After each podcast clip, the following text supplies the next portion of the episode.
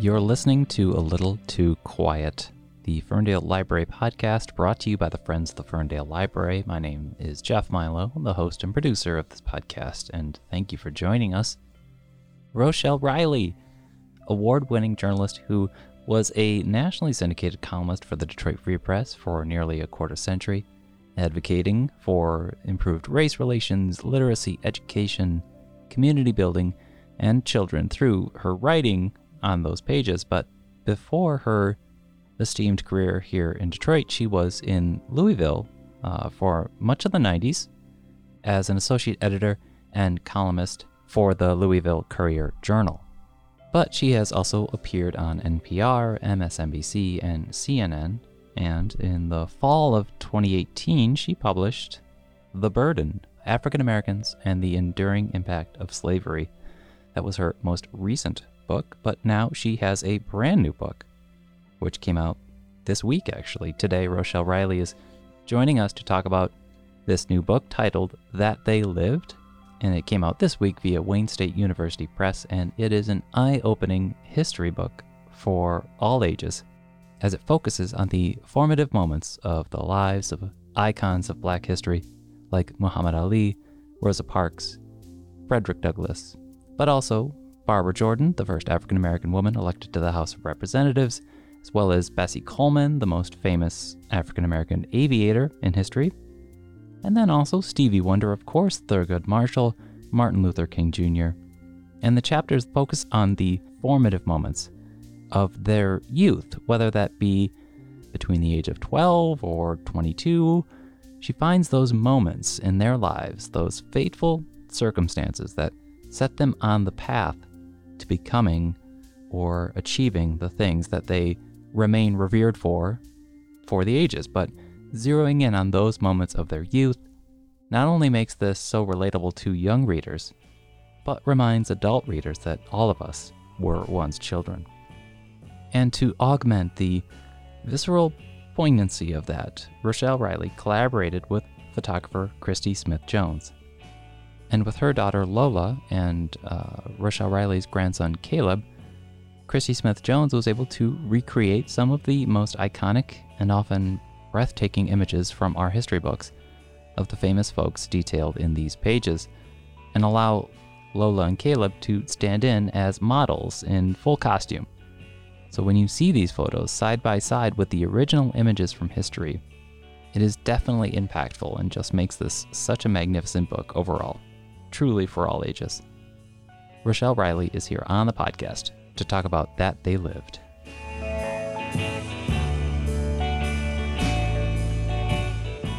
I just think that opening this book and reading through it, uh, it's intended for maybe audiences younger than myself, but I thought that it was such a breath of fresh air to approach the history and sort of bring these famous icons, but to sort of zero in on these sort of microcosm moments in their time, specifically when they were children. But can you tell me about the inspiration behind That They Lived? I am thrilled to do that, but I should first tell you that it is meant for all audiences of all ages. Mm-hmm. I am uh, hopeful for two things. One is that we teach children of all colors and backgrounds that uh, they can be whatever they want, because every famous, every important person was once a child. Yeah. But I also want to remind parents that when they're not teaching their children about these folks, they are helping to sort of perpetuate this myth that um, this excellence did not exist, this achievement did not exist among African Americans. So I can tell you the inspiration story is it's literally one of the best moments of my life. About four years ago, almost four years ago, uh, it was Black History Month of twenty seventeen. Mm-hmm. And I was trolling on, no, I shouldn't use trolling when I'm talking about social media. I was strolling on Twitter and saw these amazing photographs of this little girl dressed and totally made up as these iconic African-American women. Mm-hmm. And they were posted every day. And I found myself looking for them and waiting for them and then following this young mom who was doing it. So um, at the end of the month, I said, that was pretty amazing. And then I just went on with life. Well, when she did it again in twenty eighteen, uh-huh. uh, I was in the middle of doing promotions for um, my previous book, The Burden, uh, African-Americans and the Enduring Impact of Slavery. And she was doing it again. And I went, oh my God, here she is again. And these are amazing. And I went on Facebook and found her and called her. And I said, you know, I love that you're doing this. And she talked to me about why she was doing it and what she was teaching her daughter, Lola, who when she started was four and at that point was five. And I said, you know, it's wonderful that you're showing people these faces. They need to know these women, but I would love for them to know their stories. I'd like to talk to you about maybe writing their stories to go with the pictures. And she said, oh, my God, I don't know. And I said, no, really, it would be great. And yes. So I got on a plane and I flew to Seattle and got in a car and drove to Kent, Washington, and sat down with her and her mom and her kids and talked to her about this. And I convinced her that this would be something that I think would be beneficial. And she absolutely agreed because it was the reason that she did it in the first place. Mm-hmm. And I don't know if we mentioned by by name, but this is, of course, uh, Cristi Smith-Jones. Cristi Smith-Jones. And that one in the center is one of the first ones that, let me turn this the right way, the first mm-hmm. ones that she did, and that's little Lola dressed as Rosa Parks in an iconic photo, so everybody knows that one. Mm-hmm. Most people know this one, whoops, this way, this one, because this is Thurgood Marshall, uh-huh. and a lot of people, because of the robe, got that. Almost every Black person I know, I know, and many white people know that this is W E B. Du Bois. Mm-hmm. So mm-hmm. the pictures are varied, and some of them you know immediately. When you see... Uh, for instance, Lola as Aretha Franklin in the mm-hmm. book, you know immediately who that is. When you see her as Fannie Lou Hamer, you know immediately mm-hmm. who that is. Mm-hmm. But um, some of them you may not know, uh, even though they're famous. And uh, I wasn't looking for hidden figures. I was looking to celebrate the ones that everybody knows, and every Black History Month, you know, you do reports on, but I wanted them to be more than posters. Mm-hmm. I wanted people to know what life was like for them when they were nine or ten or eleven years old. Mm-hmm.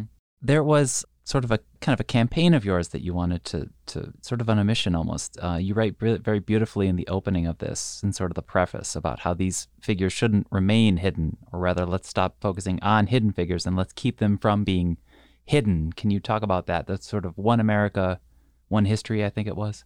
About ten years ago, I was bold enough to announce that I'm going to start this work called One America, One History and change the textbooks and change the curriculum and change everybody's syllabuses, so that we will learn the complete history of America, which I think will help with race relations, because again, there's this myth that African Americans are formerly enslaved folks who, you know, can only do so much. And what is really true is that African Americans who were formerly enslaved, despite that, despite it being illegal to teach them to read, despite their not having any capital or any help, still managed to achieve and become equal in this society. And yet there's still this ability to fight that. And, and part of that is the way we teach. Part of that is the textbooks that don't deal with slavery, that don't tell you about most of these folks.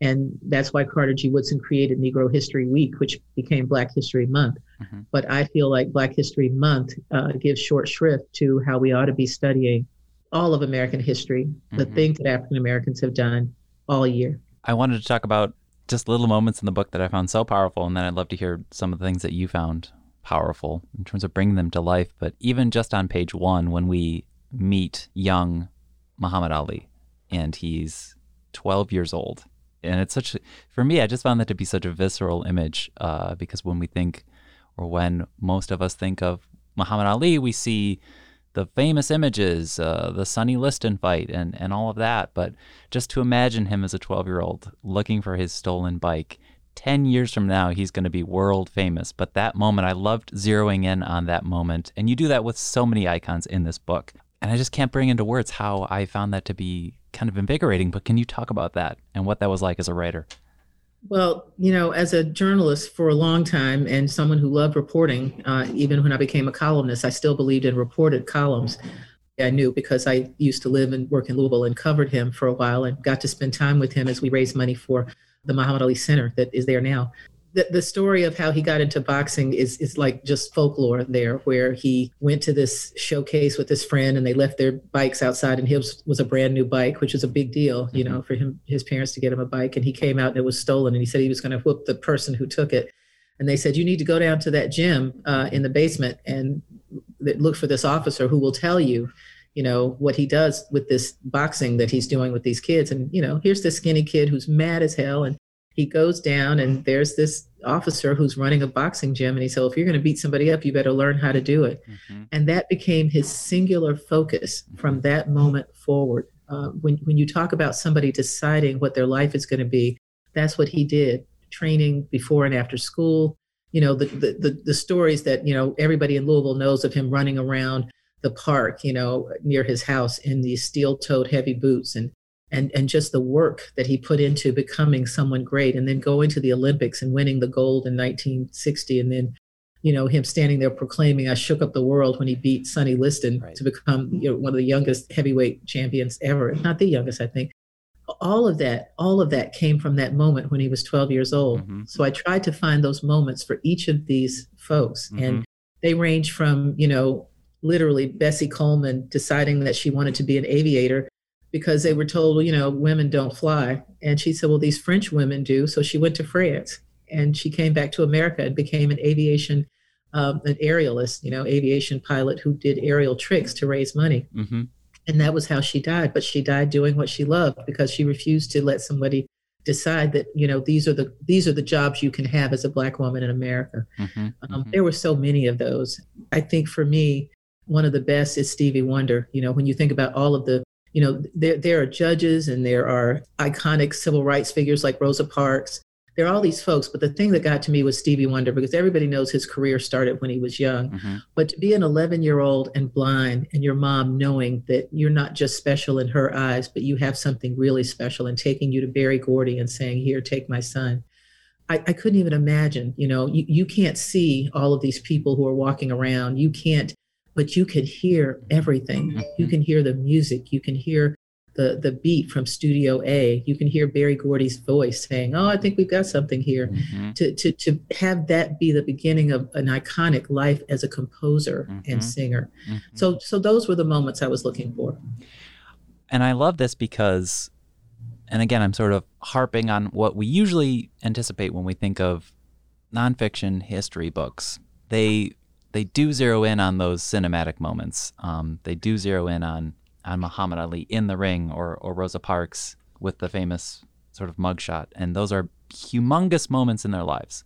But what I really loved about this is that for whether it is a twelve-year-old who's reading it, you're you're making it so much relatable by showing them that these these folks were children once. And even, and again, family, parents, even myself can read this, because we were all children once. Uh, yeah. Was that a big part of the inspiration? That was the inspiration. Yeah. I, I thank Cristi all the time, and she won't do any press. She's done. She okay. she gave me some great photos. She's like, I said, well, maybe you can just do some Zoom calls. She said, no, no, not interested. Um, so on be, on her behalf, because this started with her photographs, I want to say that what she decided to do to teach her daughter about these women, that she would have um, Lola embody them, mm-hmm. you know, to, to make sure she knew that they were once young. Mm-hmm. Um, that was what I wanted people to remember. You know, I know when I wanted to be a writer, I was eight years old.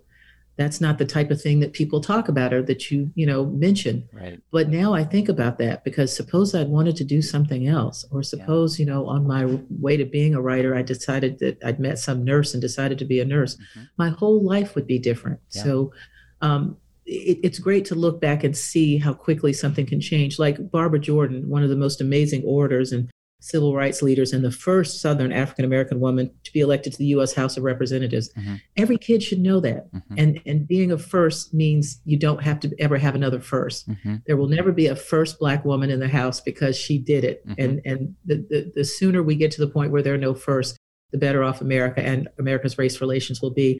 But she was a student at Phyllis Wheatley High School, and she was going to be a music teacher. Mm-hmm. It was already planned. But she heard this Black female attorney give this powerful speech, and she decided to be an attorney and a civil rights leader.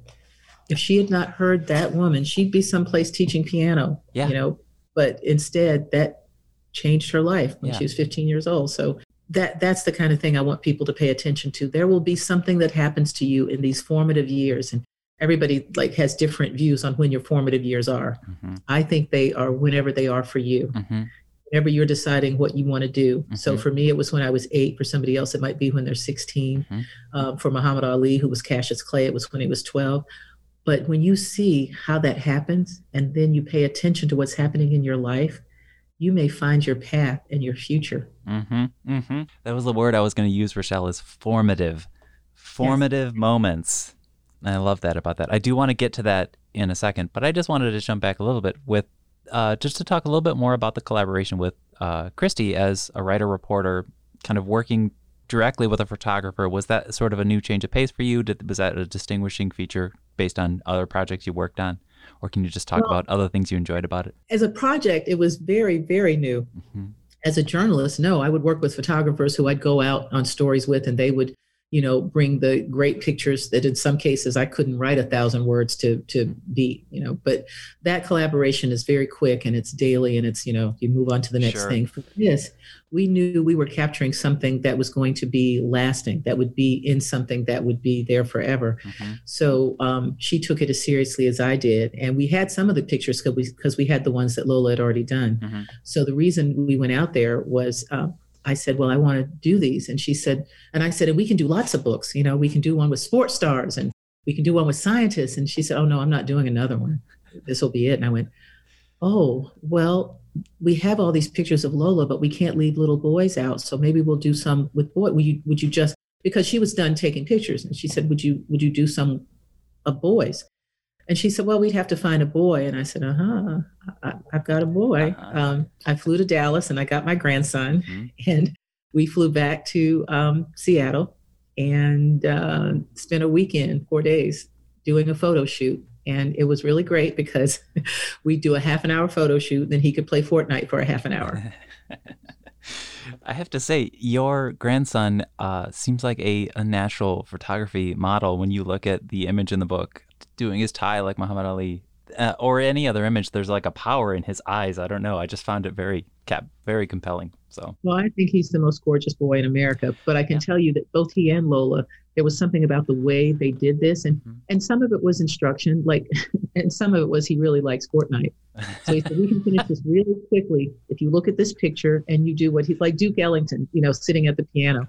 And he sat down and he's looking, and I said, I bet you want that skin to go with it. I don't know, with the skins and the weapons and all this. I bet you want that skin to go in that next round. And he went, you know, like, okay, yes, let's get this done.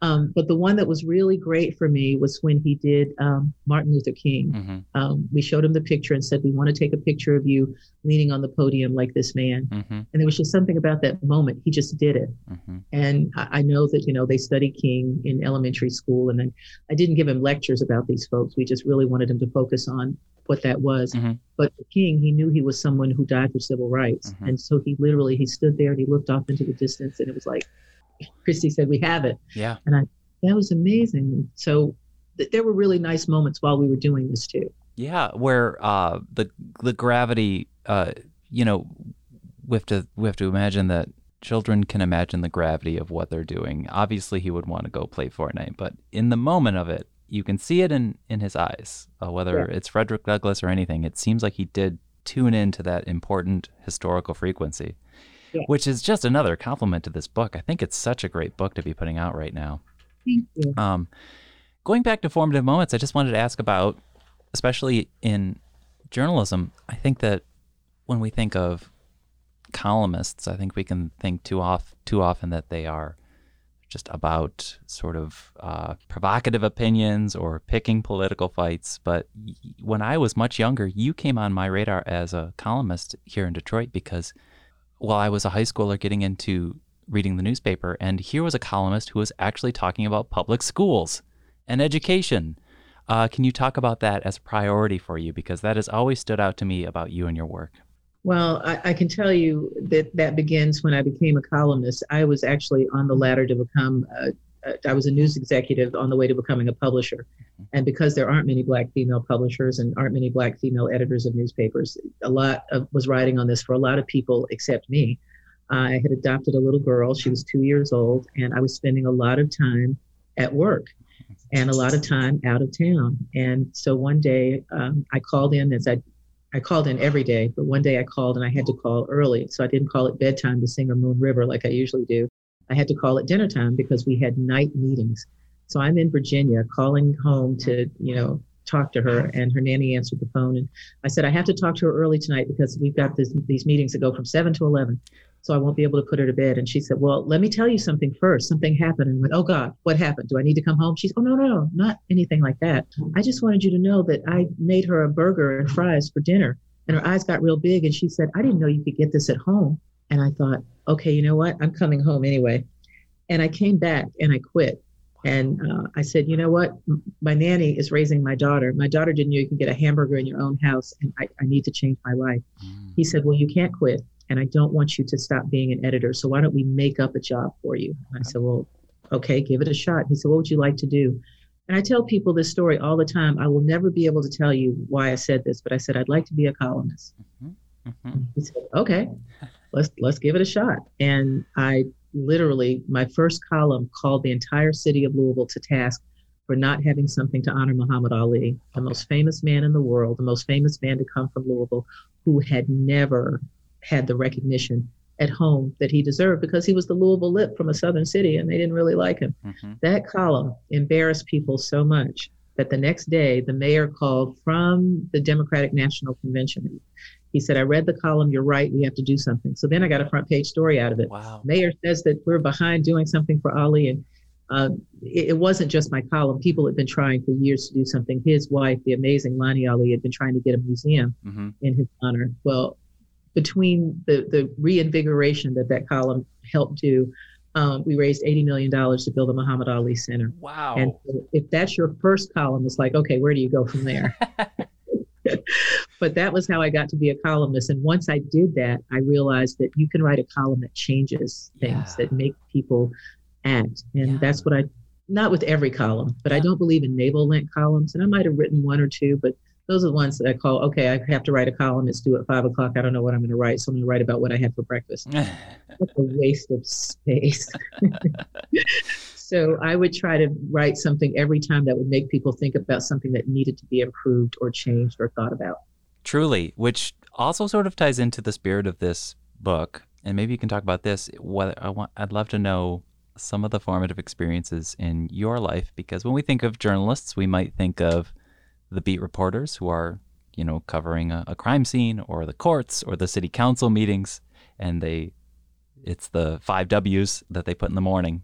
But the columnist, especially you, had the opportunity to approach each article that you wrote or column that you wrote by saying, why isn't this story being told? And then opening it up. And that's what I loved about it. But could you talk about that and then maybe any other formative experiences? If you were in this book, I'd love to hear your formative experience.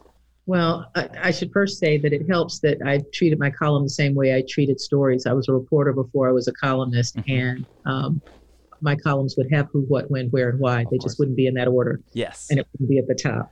But but for me, um, when I was eight years old and I used to write uh, poetry, and then I decided I wanted to write stories. Mm-hmm. And then I decided I wanted to actually write about what I was seeing, you know, like mm-hmm. writing stories about the neighbors and, you know, nobody would want to see me coming because, oh God, she wants to be in people's business. I like being in people's business.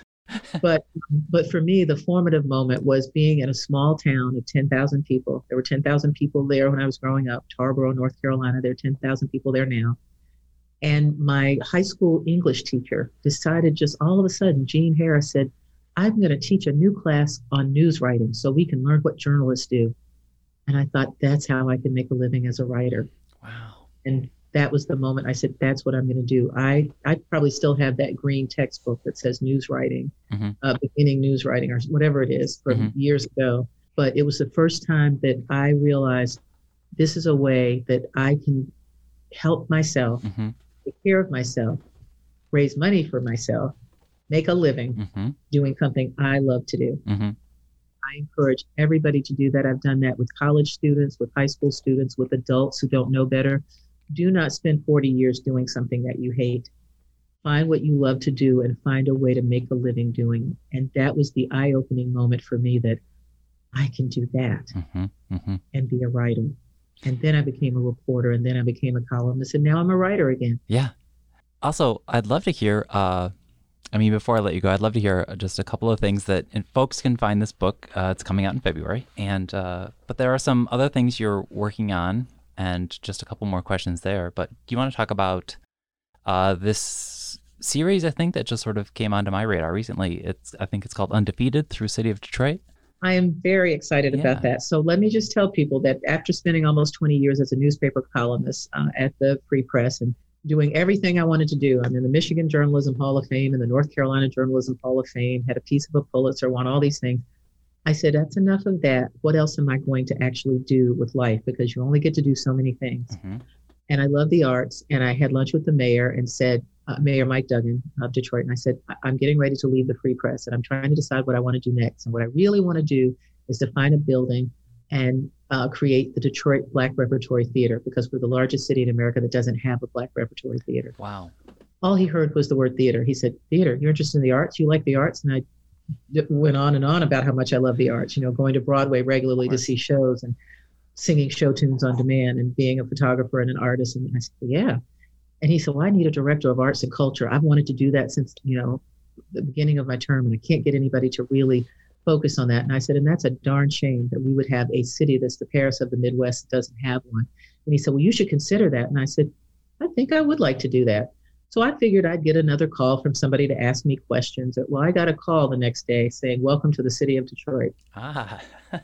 And I became the director of arts and culture. And my job is to oversee the city's investment in the arts, the nurturing of our creative economy, which is as strong as any in the country. Mm-hmm. And people should know that nationally, the creative arts contributes more to the gross national product than the auto industry. I think that's mm-hmm. true regionally, too, and I plan to find out. Mm-hmm. But Um, the thing that I'm doing now is, because of COVID, making sure people still know how great we are. So we just announced the um, Undefeated campaign. We will be undefeated by COVID, and it's going to be a year-long celebration of arts and culture and Detroit's contributions to American excellence. Mm-hmm. You can find out all about it beginning February first on the um, A C E page, Arts, Culture, and Entrepreneurship, which yeah. is my department.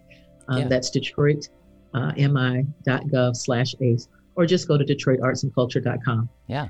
And it will tell you that uh, we're going to have monthly showcases of everything. And next week, we're going to have the Black History Month kickoff, everything, starting with February first, the mayor interviewing Alice Randall, the author of Black Bottom Saints. I just finished that book. It's incredible.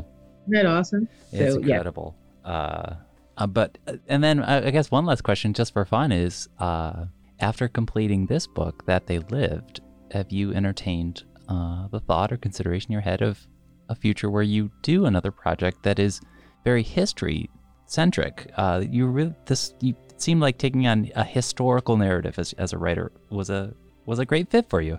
Well, I am doing two things right now because of the times that we're living in. Uh, The Burden, my first book, uh, has become even more popular mm-hmm. and is selling almost as many copies as That They Lived. Mm-hmm. And if you could see my dining room table, you would see the chapters of my novel sort of just uh, spread out around uh, it, in a circle. I have a circular table. In this circle is each chapter. It's it's not so much an historical novel as part memoir, part novel, because it's set in nineteen seventy-five. But it's uh, it, it's my life's work. It's if I only do one book, this is my Harper Lee moment. This is my To Kill a Mockingbird. Mm-hmm. I've been working on it since two thousand eight. Oh boy. Which is just another another good thing to sign off is patience and fortitude is important. Books take a long time. The craft of writing takes a long time. So, Rochelle Riley, thank you so much for joining us on this podcast. It has been a pleasure to talk to you. Thank you so much. This was awesome, and I appreciate being invited. And you can find out anything about my books at rochelle riley dot com. We will have a link to that in the show notes and more information about this book. Thanks again, Rochelle. Thank you.